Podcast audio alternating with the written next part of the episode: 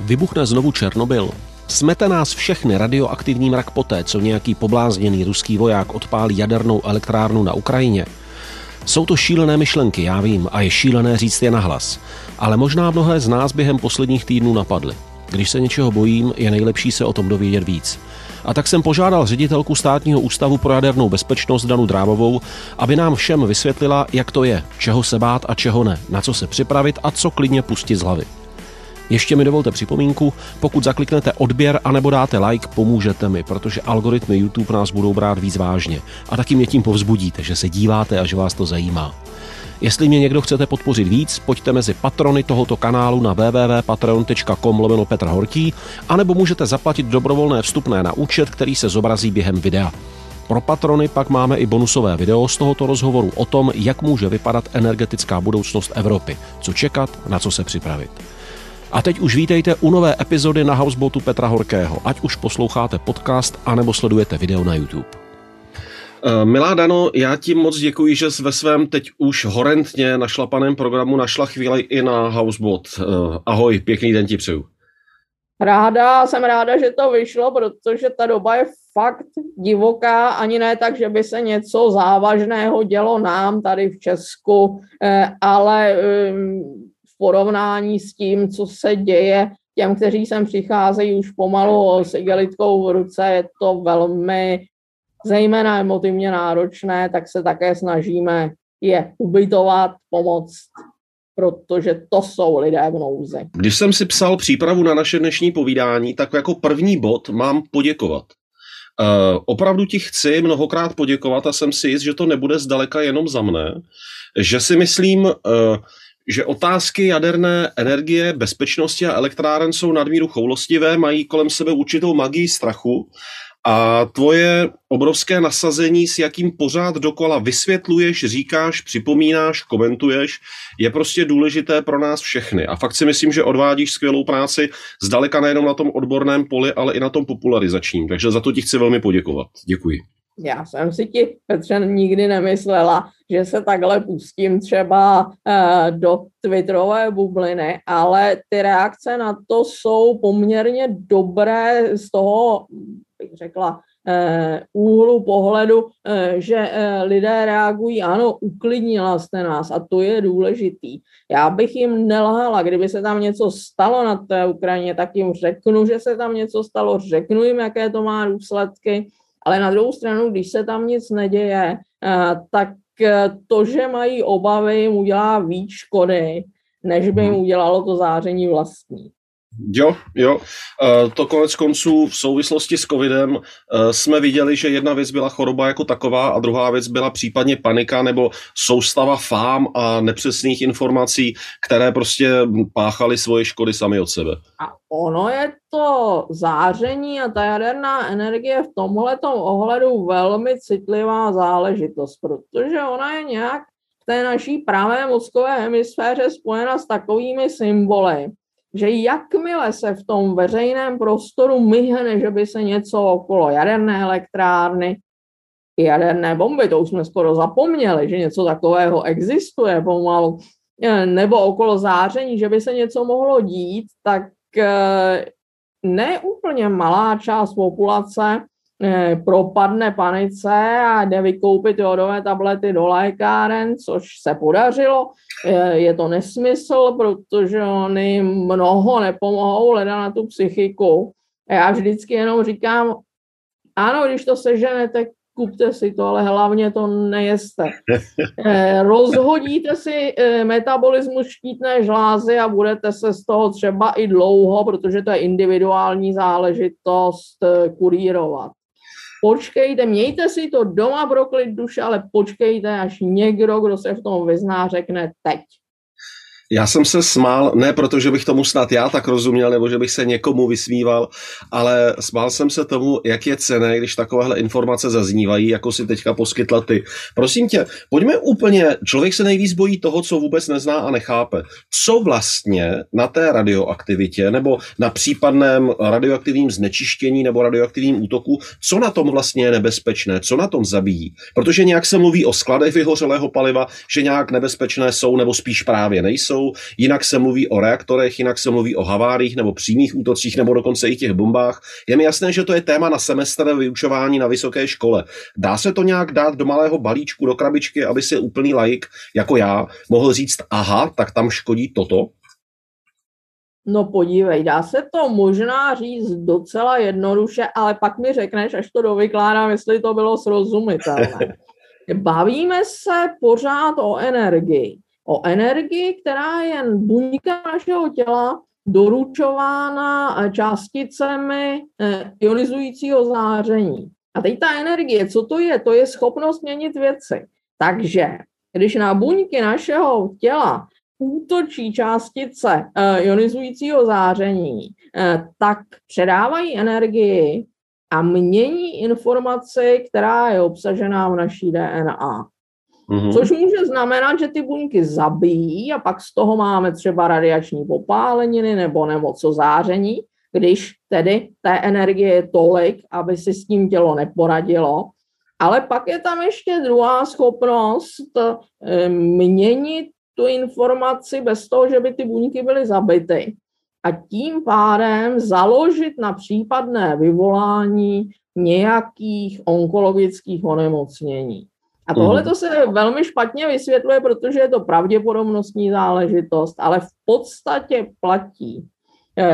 Před zářením se chráníme eh, velmi podobně jako před všemi Eh, jinými faktory, zejména chemickými, které nás nějak mohou ohrozit. To znamená, schovej se, když to jde, tak uteč.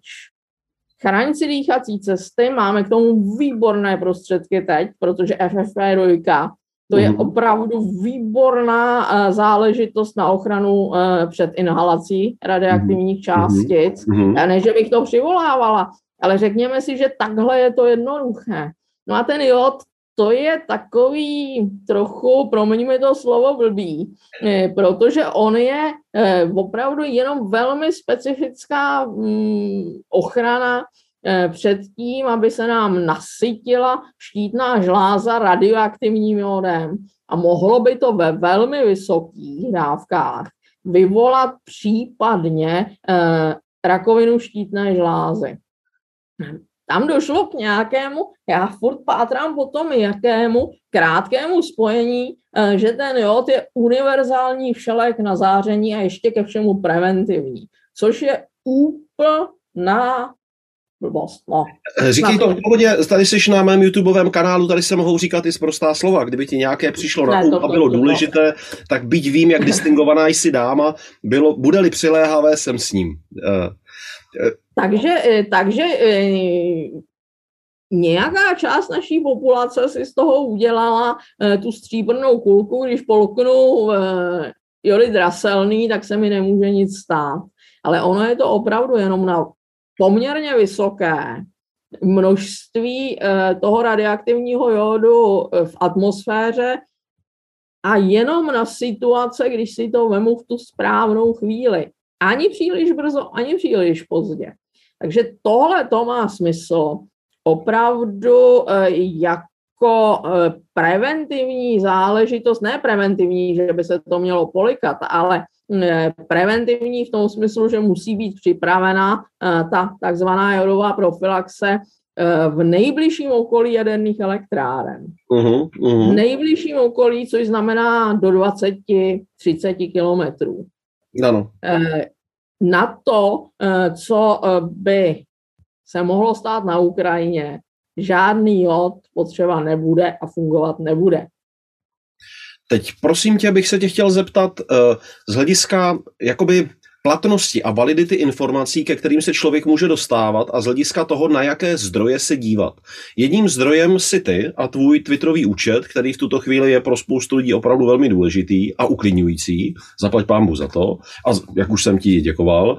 Další věc je, že tady funguje jakási komunikace mezi odborníky, mezi představiteli úřadu jaderné bezpečnosti, nejen uh, na jednotlivých státních úrovních, ale i mezinárodně nebo snad globálně. Jak to prosím tě je? S kým vlastně komunikuješ, jak si předáváte informace?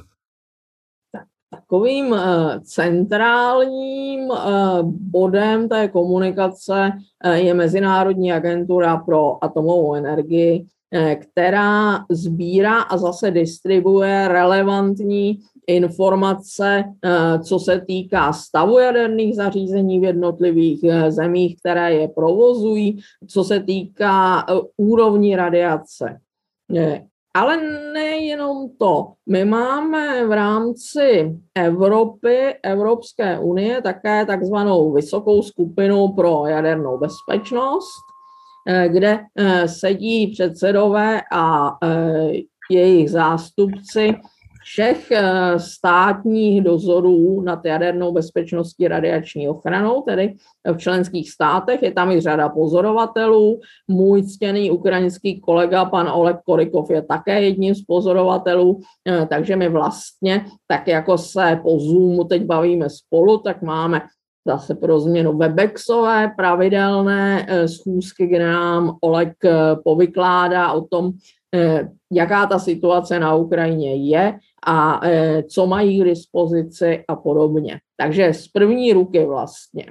E, existují další platformy, ale co se týká té radiační situace jako takové, Evropské země mají v podstatě online monitorovací staničky, které měří úrovně radiace na území toho kterého státu v režimu 24-7.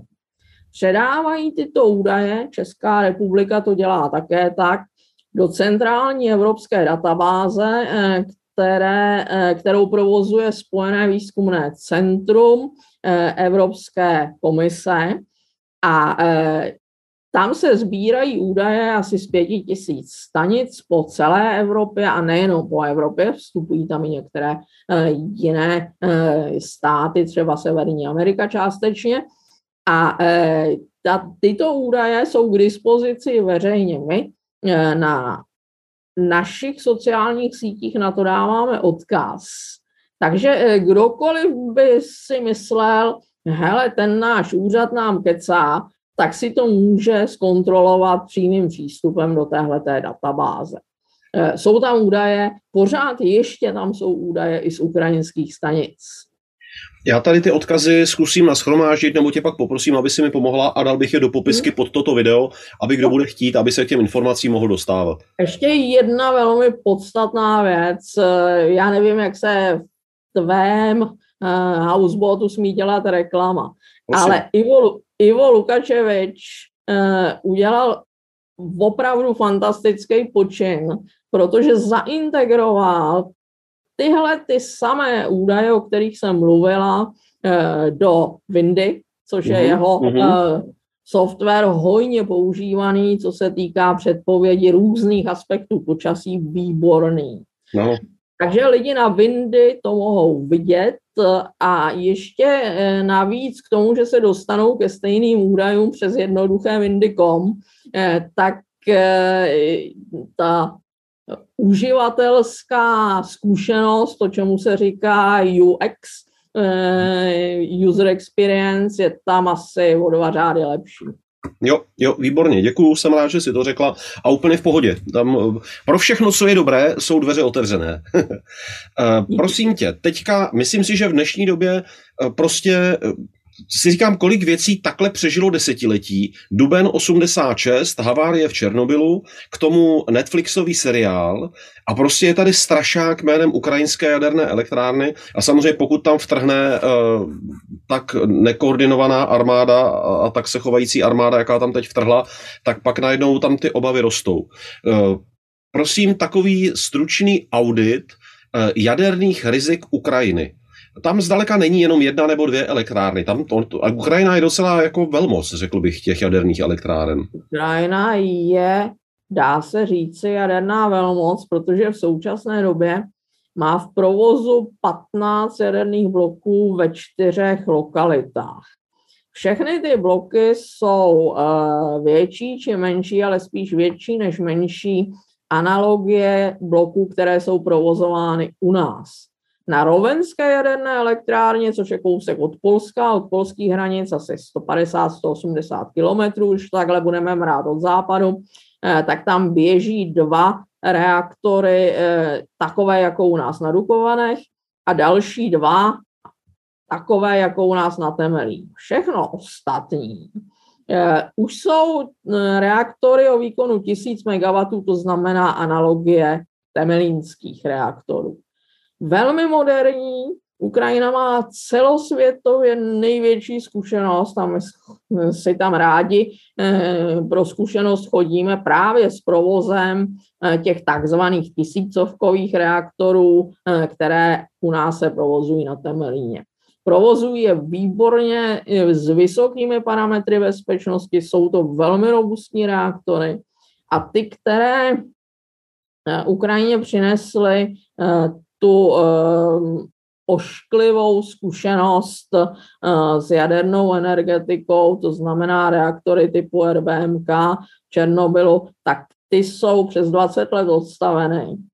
A mhm. eh, na té, eh, v té černobylské lokalitě v podstatě neexistuje scénář, kromě toho, že by to Rusáci rozprášili nějakou termobarickou bombou, ale i tak ne.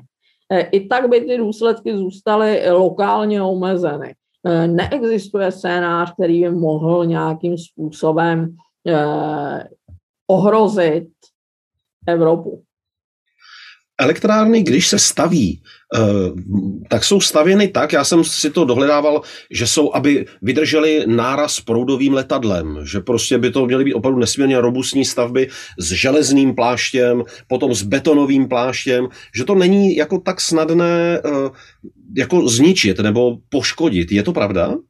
Ano, je to pravda. Eh, v tom samotném projektu je počítáno eh, zejména tedy s extrémními přírodními událostmi, ale také eh, s událostmi, které jsou člověkem vyvolané.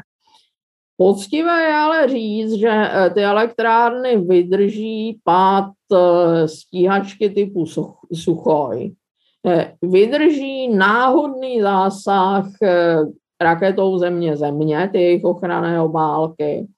Ale eh, kdyby někdo opravdu zešílel do té míry, že si usmyslí tu elektrárnu rozvalit a podrobit cílené raketové palbě, vypálí no, do ní baterii gradu nebo něco takového do, do, do té ochranné obálky, tak ji rozvalí, to si musíme říct.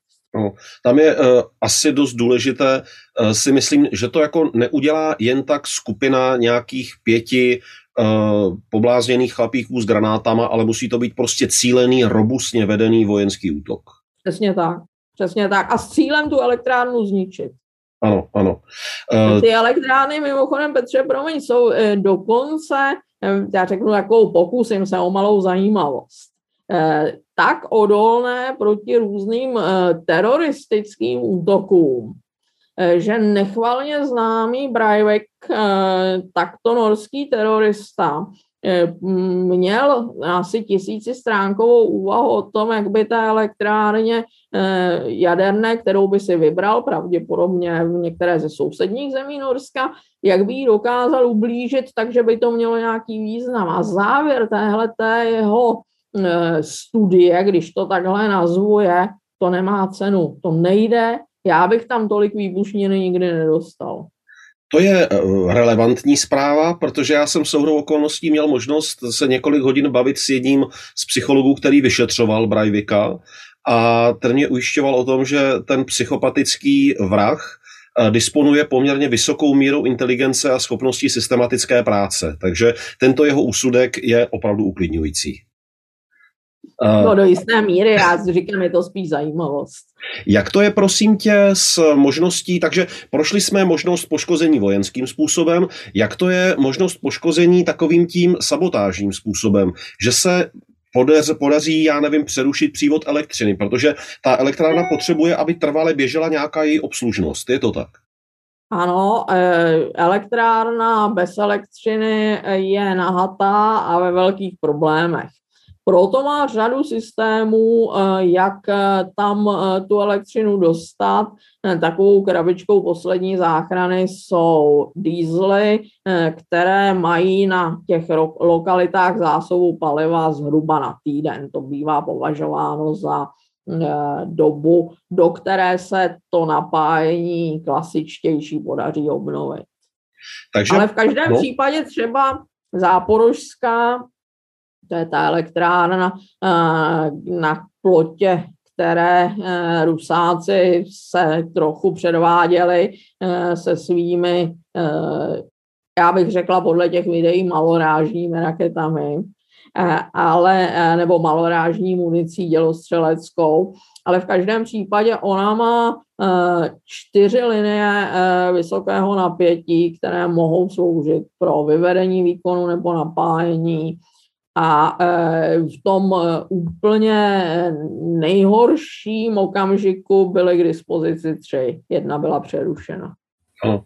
Takže i ten sabotážní mechanismus, kdyby se vlastně oslabila možnost nebo zrušila možnost elektrárny v uvozovkách starat se sama o sebe, prostřednictvím samozřejmě svého personálu, tak i tady ta pravděpodobnost je relativně nízká. Pokud by opět nebyl cíleně vedený vojenský útok tímto směrem, robustní. Já si musíme říct jednu věc, Petře. E, ty elektrárny mají v sobě e, zakomponován ochranný mechanismus, který eh, buď eh, působením operátorů, akcí operátorů a nebo automaticky ty reaktory odstaví, ale ne tak jako na Černobylu, to funguje úplně jinak, to jsou úplně jiné systémy, úplně jiné principy.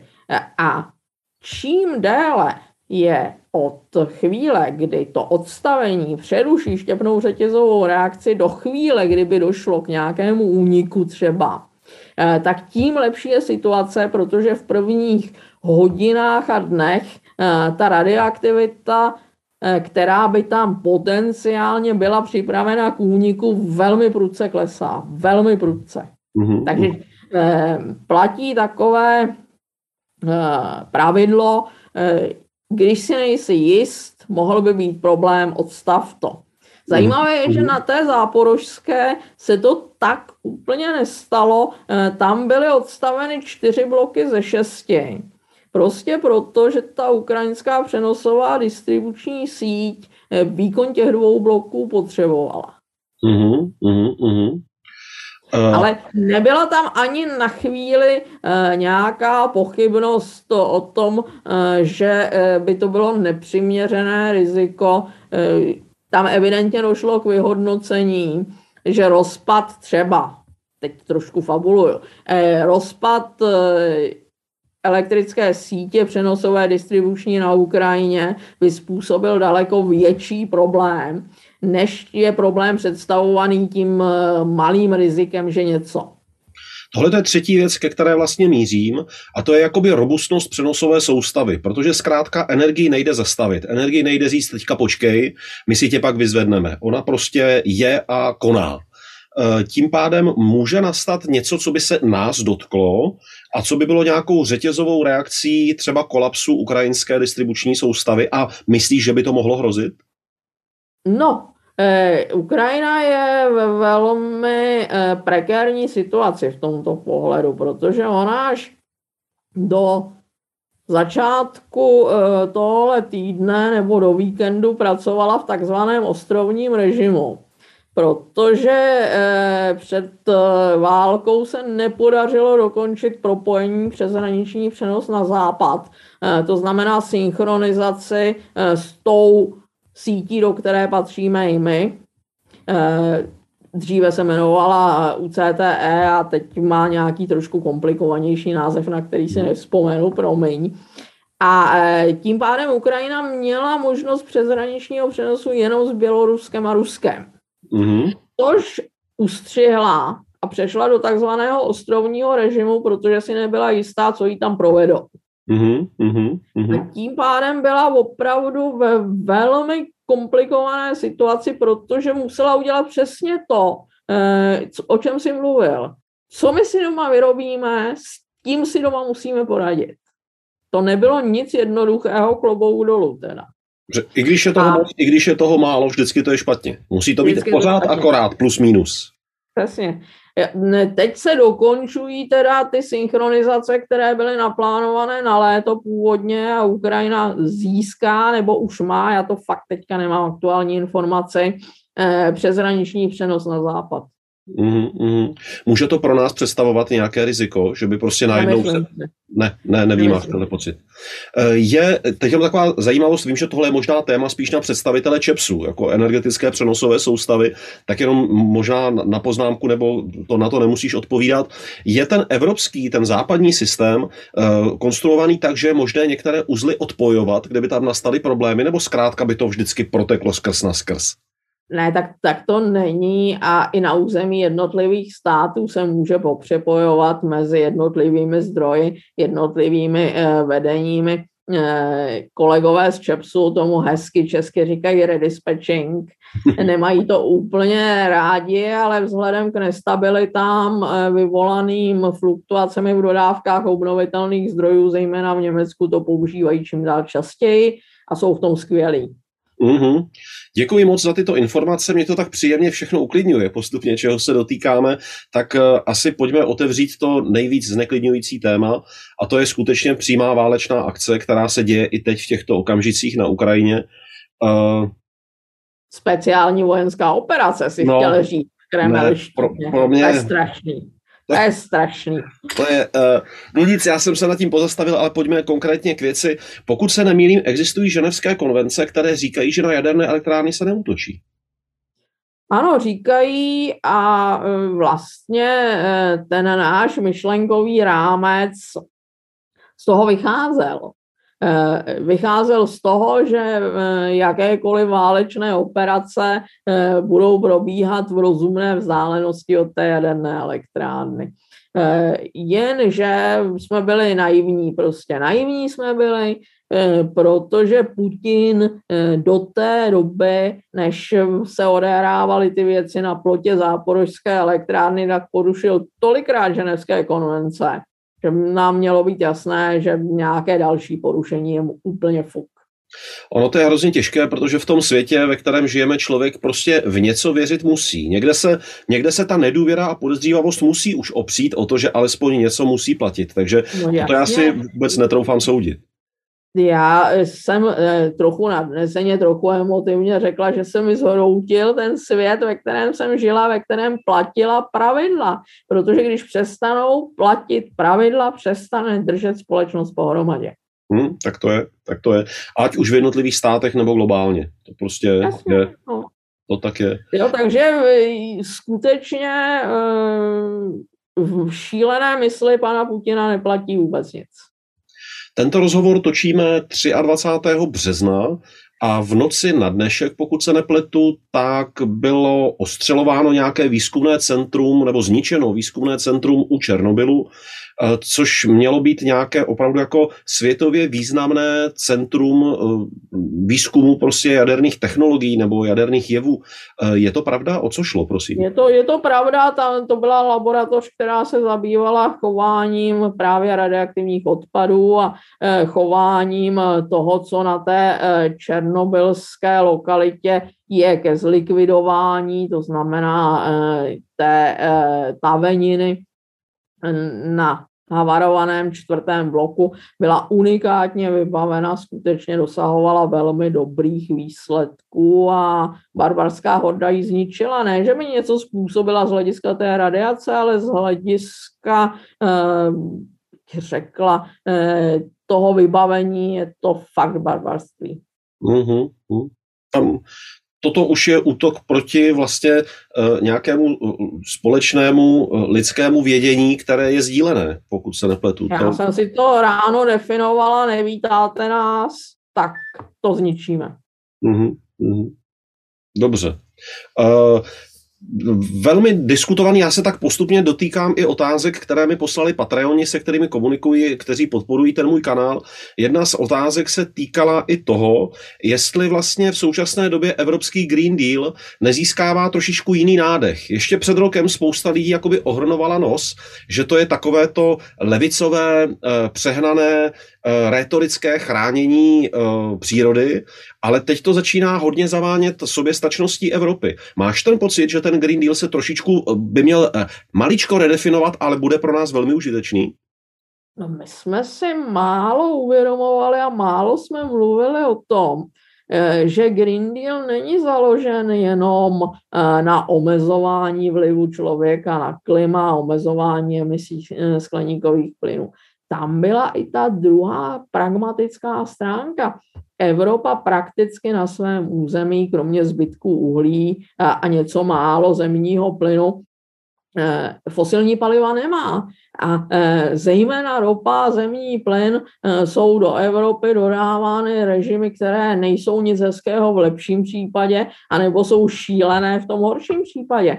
Hm, takže snaha Evropy zbavit se závislosti na fosilních palivech měla tenhle pragmatický základ, což ale taky může být důvodem, proč se ten Putin tak rozuřil, protože když máš, já nevím, tři čtvrtiny svých příjmů z prodeje ropy a zemního plynu a někdo ti říká, my to omezíme a ty tvoje příjmy mm, významně poklesnou, no tak to tě asi rozlobí.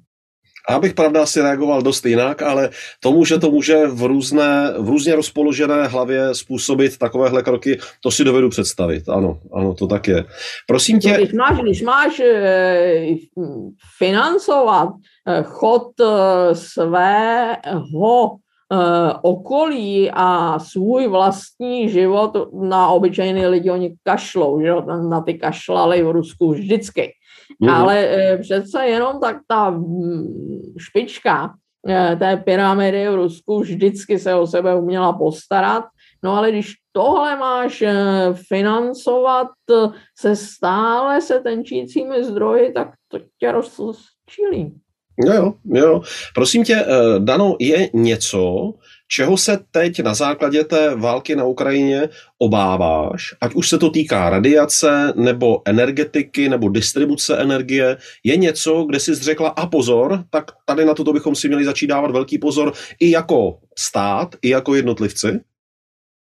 No Petře, my budeme muset, a to se vracím k tomu Green Dealu, nic jiného nám nezbyde, se eh, znova podívat na tu myšlenku, která tady eh, posledních pár let byla. Ano, uhlí se nám oškliví a ještě navíc nám dochází, nahradíme ho plynem. To nebude fungovat, takže my se budeme muset vážně a bez ideologie zamyslet nad tím, co s uhlím a na jak dlouho nám pomůže tuhle tu opravdu dramatickou situaci třeba co eh, do zajištění vytápění v zimě, na jak dlouho nám to uhlí pomůže překonat.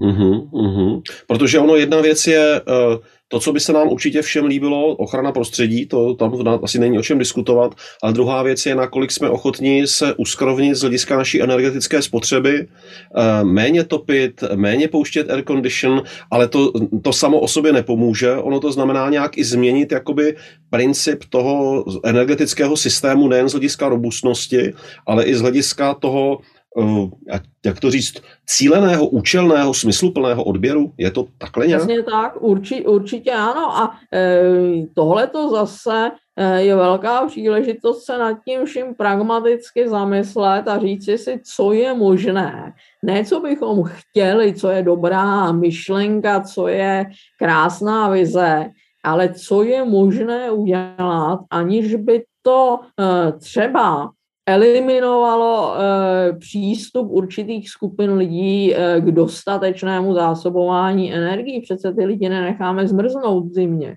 Hmm. Hmm. Tam najednou prázdniny skončily. Dostáváme se k situaci, kdy musíme něco řešit. Jak já jsem nazvala období posledních e, tří let, protože on do toho vlastně patří i ten COVID, to je prostě konec velkých prázdnin. Mm-hmm. Měli jsme 30 let, užili jsme si je super a teď se budeme muset zase začít ohánět.